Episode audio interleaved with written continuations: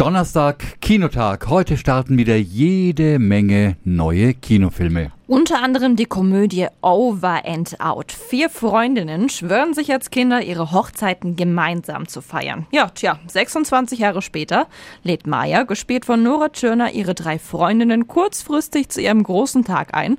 Und die Truppe, die erlebt einen wilden Roadtrip durch Italien mit jeder Menge Erlebnissen und Selbsterkenntnissen. Etwas dramatischer geht es in 3000 Years of Longing zu.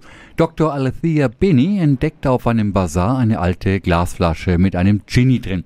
Sie hat drei Wünsche frei, dafür fordert der Gin allerdings seine Freiheit. Alethea zögert und der Gin startet seinen alles verändernden Eroberungskurs.